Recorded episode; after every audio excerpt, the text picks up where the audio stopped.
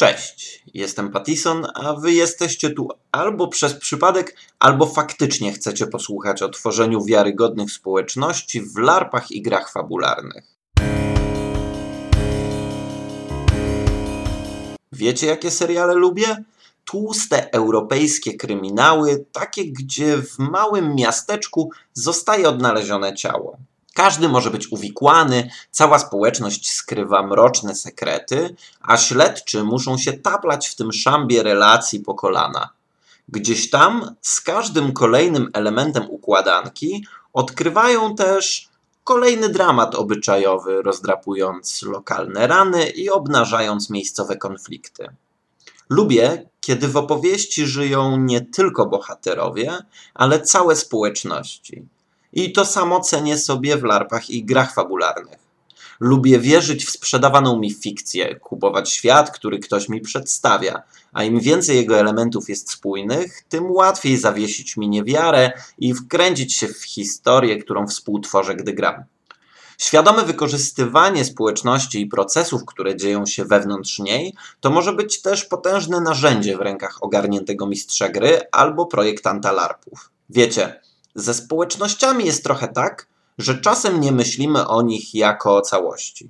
I to może mieć odbicie w tym, jak kreujemy naszą opowieść. W opowieściach zawsze występują postaci. Może być ich mało, może być ich dużo. Mogą sprowadzać się jedynie do grupy głównych bohaterów, jeśli mówimy o grach fabularnych, albo pięciu osób zamkniętych w jednym pomieszczeniu, gdy na myśli mamy LARP. Ale społeczności mogą być też tajnymi stowarzyszeniami, plemionami, open space'ami, miasteczkami i w końcu całymi miastami i regionami. Jeśli myślimy o tych społecznościach jak o zgromadzeniach indywiduów, których nie łączy absolutnie nic, to możemy stworzyć całkiem zgrzebną i wiarygodną historię o wszystkim, ale nie o myślących istotach tworzących społeczność. W czasach, gdy grałem w Dedeki, bo grałem kiedyś w Dedeki, tak sesyjkę tygodniowo, te wszystkie miasteczka i miasta, które odwiedzałem w kolorowym Faerunie, były takie. No, kościół stał. Mm, szkoda, że Boga w nim nie było.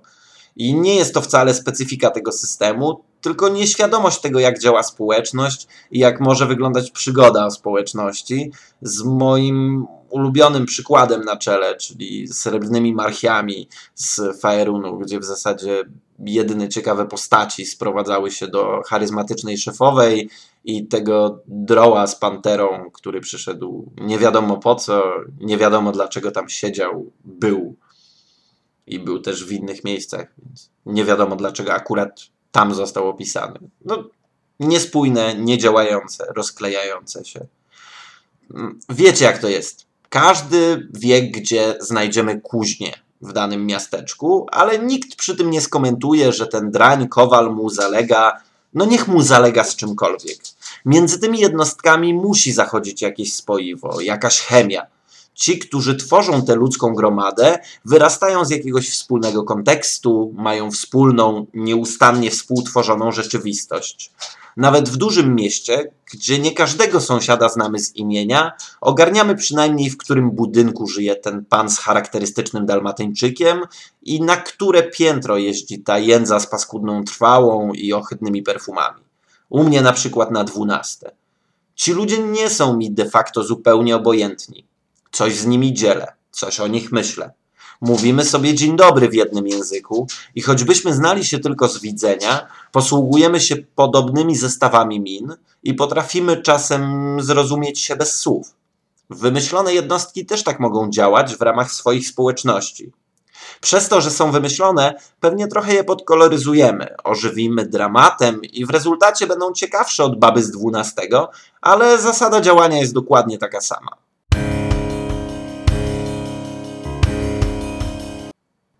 Jak tworzę społeczności do larpów i gier fabularnych?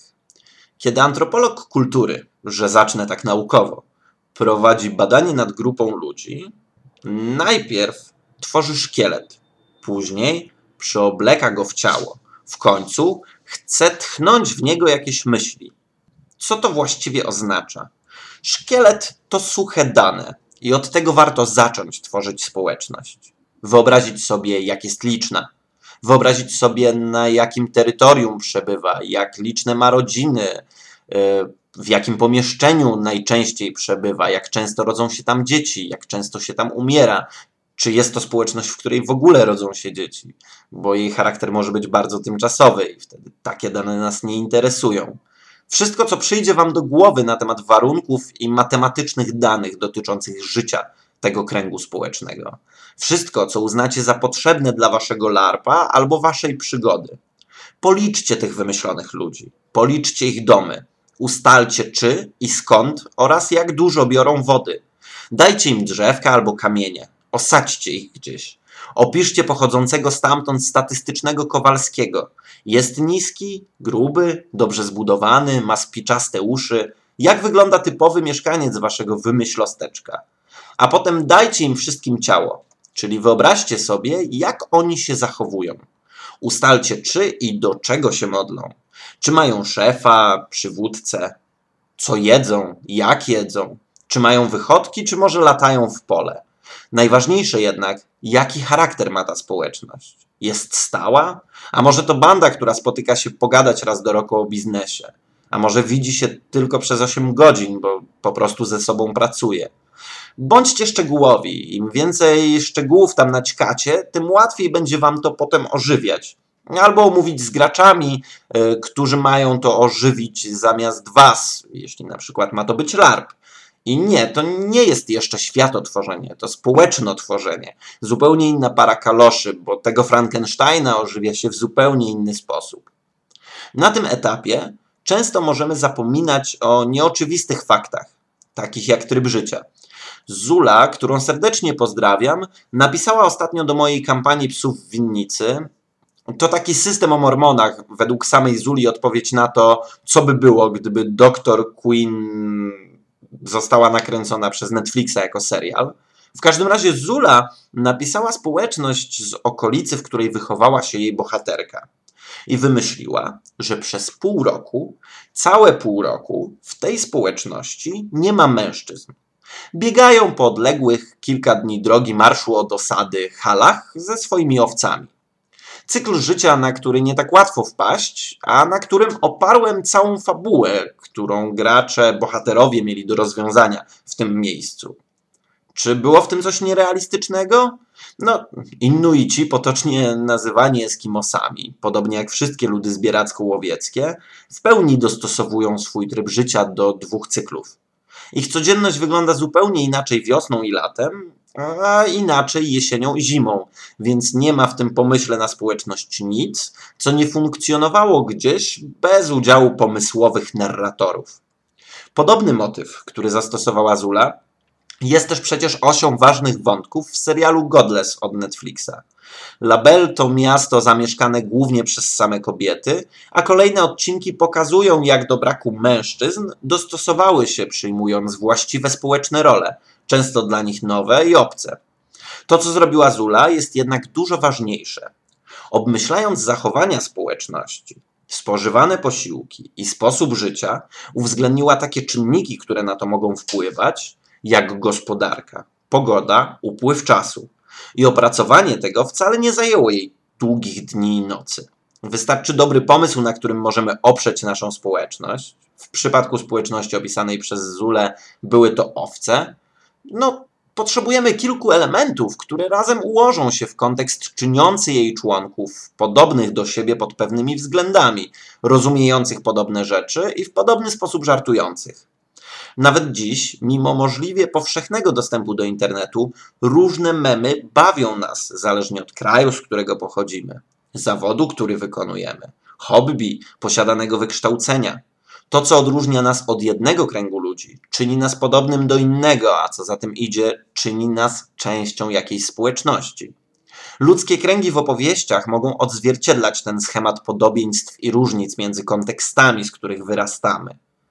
Ten błysk w oku krasnoluda, wiecie, który rzuca zrozumiałym tylko dla drugiego krasnoluda żartem, zupełnie ignorując resztę drużyny, która przybyła do jego kuźni. To właśnie jest ciało. To te wspólne rzeczy pozwalające podobnym osobom dzielić swoją rzeczywistość i to naprawdę potrafi zrobić dobrą robotę, uwiarygodnić przedstawianą historię, dodać smaczek, który podkręci nam klimat. Skoro już przy kontekstach jesteśmy, musimy też pamiętać o tym, że pozbawiona go historia zawsze będzie niezrozumiała. To jak opowiadanie dowcipu bez wstępu, jak sprzedawanie samej puenty. Coś się dzieje, ale z niczego nie wyrasta. Oglądam ostatnio fabularyzowany serial dokumentalny Real Detective i najbardziej zachwyca mnie w nim ukazanie kontekstu poszczególnych prawdziwych spraw kryminalnych, właśnie po to, by stały się dla widza bardziej zrozumiałe. Mm, to akcja tego serialu toczy się w Stanach Zjednoczonych, ale potrafię odróżniać każdy stan od innego stanu, w którym toczy się e, fabuła danego odcinka. Ba, miejsca, w których znajdują się detektywi, potrafią być dla nich bardzo obce tylko dlatego, bo mieszka tam e, grupa osób o zupełnie innym kolorze skóry, zupełnie innej kulturze i zupełnie innym statusie materialnym. W przypadku kryminałów to w ogóle jest pięknie widoczne. Możemy porównywać naszych graczy do śledczych, którzy jeśli wkraczają w obcą społeczność, starać się będą dowiedzieć jak najwięcej o jej funkcjonowaniu. Jeśli chcesz, by wszystko, czego potrzebowali, sprowadziło się do tawerny, szefa lokacji i drogowskazu na lochy, to w porządku, ale historii o tym miasteczku z tak ubogim kontekstem poprowadzić się nie da. Jasne, ta przygoda w miasteczku się zacznie, ale na pewno nie będzie opowiadać o zamieszkującej go społeczności. Kolejnym ważnym czynnikiem jest tutaj niepowtarzalność społeczności, co widać zwłaszcza w przypadku dowolnych opowieści drogi. Choć kolejne grupy ludzi osadzone są w tym samym uniwersum, to jeśli będą one identycznie funkcjonować, zabije nas nuda. O ile razy przeżywałem ból spowodowany tym, że na sesjach Myślę, że nawet na larpach fantazy każda wioska musi być zbudowana na kalce. Wszędzie jest łysy i gruby karczmasz, wszędzie ludzie tak samo zaciągają, wszędzie tak samo się żenią i tego samego się boją. Między istotami myślącymi, takimi jak ludzie, rzeczy nigdy nie biorą się z pustki. Choć czasem, gdy zapominamy o ich pochodzeniu, nazywamy je tradycyjnymi. To jest tak jak w tej anegdocie o matce, która przekrajała na pieczeń kaczkę na pół. Gdy córka zapytała ją, dlaczego to robi, ona odpowiedziała, że no, jej matka tak robiła i że jest to tradycja. Gdy wnuczka poszła do babci dopytać o sprawę z przekrajaniem kaczki na pół, ona wyjaśniła, że zwyczajnie miała za małą brytwankę, by zmieścić pieczoną kaczuchę w całości. I tak dochodzimy tak naprawdę do tchnięcia myśli.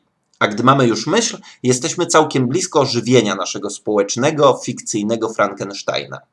Czym jest tutaj myśl? To sposób, w jaki członkowie naszej wymyślonej społeczności widzą i tłumaczą sobie to, co robią. To są powody ich określonych działań, takie, jakimi oni je rozumieją. Czyli nie tylko ich przekonania, ale możliwie kompletny sposób widzenia świata, interpretowania własnej kultury i obyczajów, ich hierarchia wartości. Jeśli chodzi o hierarchię wartości czy zasady moralne, musimy obalić tu pewne mity. Widziałem wiele przygotowanych społeczności fantazy, w których namiętnie ustalano skomplikowane prawodawstwo dla najprostszych społeczności, wbrew jakiejkolwiek logice.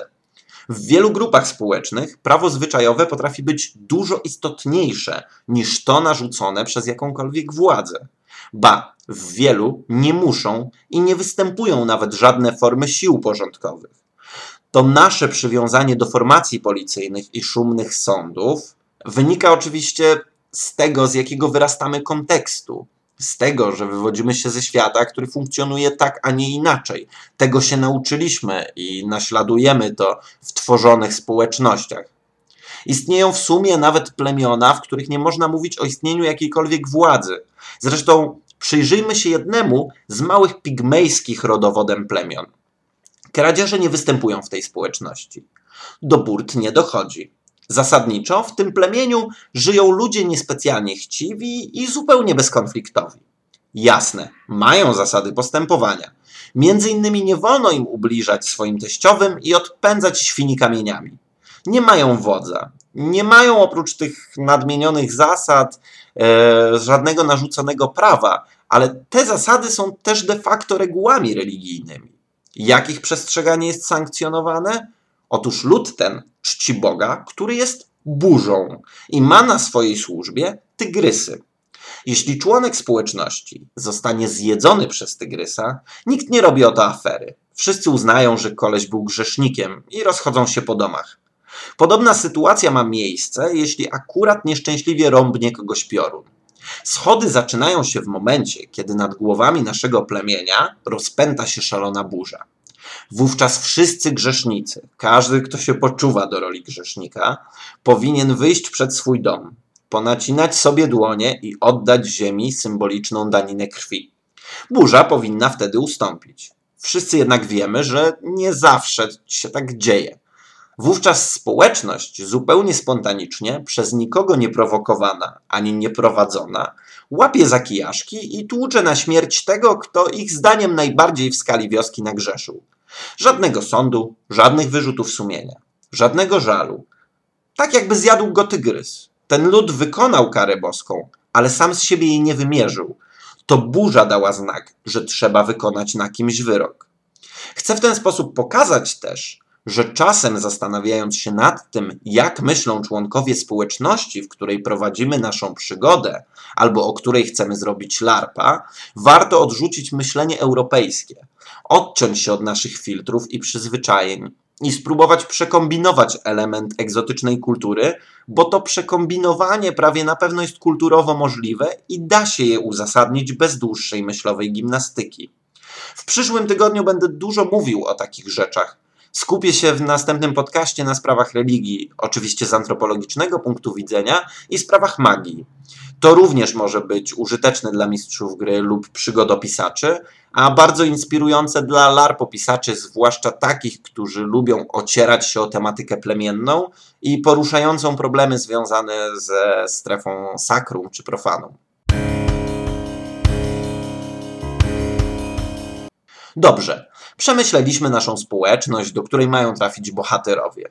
Jeśli jej koloryt i sprawne działanie nie ma być tylko klimatycznym smaczkiem, ale i elementem prowadzonej fabuły, to warto byłoby tchnąć w naszego Frankensteina jakieś życie. Żywa społeczność ma problemy. Tak, nawet wówczas, gdy nie panuje tam żadna zaraza i okoliczni orkowie nie plugawią akurat stat naszych ślicznych owiec. Dobrze jest mieć pulę trapiących tę społeczność problemów i dobrze, jeśli chcemy oczywiście pogrywać realistycznie, by miały one charakter gospodarczy lub obyczajowy. Kowalskiego waszej społeczności nie obchodzi wielka polityka. Jego obchodzi kochliwa siostra, brak buraka, który wrzuciłby do gara, zbliżająca się ciężka zima. W zasadzie prowadząc swoją kampanię psów w winnicy, jako punktem wyjściowym dla przygód operuje tylko takimi problemami. Pamiętacie, Dr. Queen z Netflixa, jak mawia Zula. Ba, takie problemy podsycają też porządną fabułę kryminalną ślepe zaułki, rzeczy, które przez zupełnie inne tajemnice nie są takimi, jakimi się wydają. Kryminał obyczajowy z porządnymi wątkami społecznymi to kolejny temat rzeka, o którym również spróbuję opowiedzieć, zwłaszcza, że jest to, jak mówiłem na początku, mój ukochany gatunek serialowy, bardzo wdzięcznie przekładający się na gry fabularne. Żywa społeczność jest też pełna relacji wewnętrznych o różnym charakterze. Im mniejsza jest, a więzi międzyludzkie ciaśniejsze, tym te konfliktowe relacje będą bardziej druzgoczące i destrukcyjne. A im większa, tym częściej rozchodzić będą się po kościach albo rozwiązywać w niezauważonej dla całej populacji sferze. Tu trzeba przemyśleć tą dynamikę społeczną. Jak te konflikty, relacje i więzi powinny funkcjonować i pracować w obliczu konkretnych zachowań konkretnych jednostek. Osobiście jestem też przeciwnikiem rysowania symetrycznych, wielokątnych figur reprezentujących relacje między kimkolwiek. Jasne, w samej drużynie to przechodzi. W końcu chcemy sprawiedliwie dystrybuować wątkami wewnątrz ekipy, by potem przełożyć to na dobrą grę spotlightem. Mimo wszystko symetria i kanciastość w życiu społecznym właściwie nie zachodzą. W jednym z moich lepiej odbieranych larpów, który jest dramatem wojenno-społecznym, właściwie prawie w ogóle nie ma zaprojektowanych relacji między bohaterami. Wiedzą oni natomiast, że odgrywają małą wieś i kontakty sąsiedzkie, a co za tym idzie, na zasadzie naśladowania rzeczywistości, sami kreują szybko lokalne stereotypy, konflikty o miedzę i ożywiają te francuskie sioło lepiej i ciekawiej niż zrobiłby to jakikolwiek, nawet najbardziej nagradzany designer. I tu pojawia się kolejna kwestia. Sprawa kontekstu naszych graczy. Przez całe życie gramy w gry, czytamy książki, oglądamy filmy i seriale, a nade wszystko przeżywamy wydarzenia. Z tego wszystkiego czerpiemy wiedzę o tym, jak pewne procesy społeczne wyglądają, i mimikrowanie ich wychodzi nam bardzo naturalnie poprzez naśladowanie tych rzeczy, które znamy z autopsji lub popkultury. Czasem warto jest zostawić te procesy naszym graczom, tak jak w powyższym przykładzie, bo mogą być lepiej przygotowani do tchnięcia życia w naszą fikcyjną społeczność niż my sami. Zwłaszcza gdy zaczną działać w ogniu akcji i splocie fabuły. Wtedy, gdy nie ma czasu na zbędne pomysły, a nasze deklaracje i opisy są improwizowane, spontaniczne i, co za tym idzie, lepiej czerpią z tego, co podświadomie dobrze znamy. To wszystko, co chciałem opowiedzieć na ten temat. Jeśli Was on bardziej interesuje, oczywiście, możemy wdać się w dyskusję w jakimś komentarzu, e, albo możecie poprosić mnie, żebym nagrał coś więcej na temat tworzenia społeczności w LARPach i grach RPG. W każdym razie do usłyszenia za tydzień, purchlaki.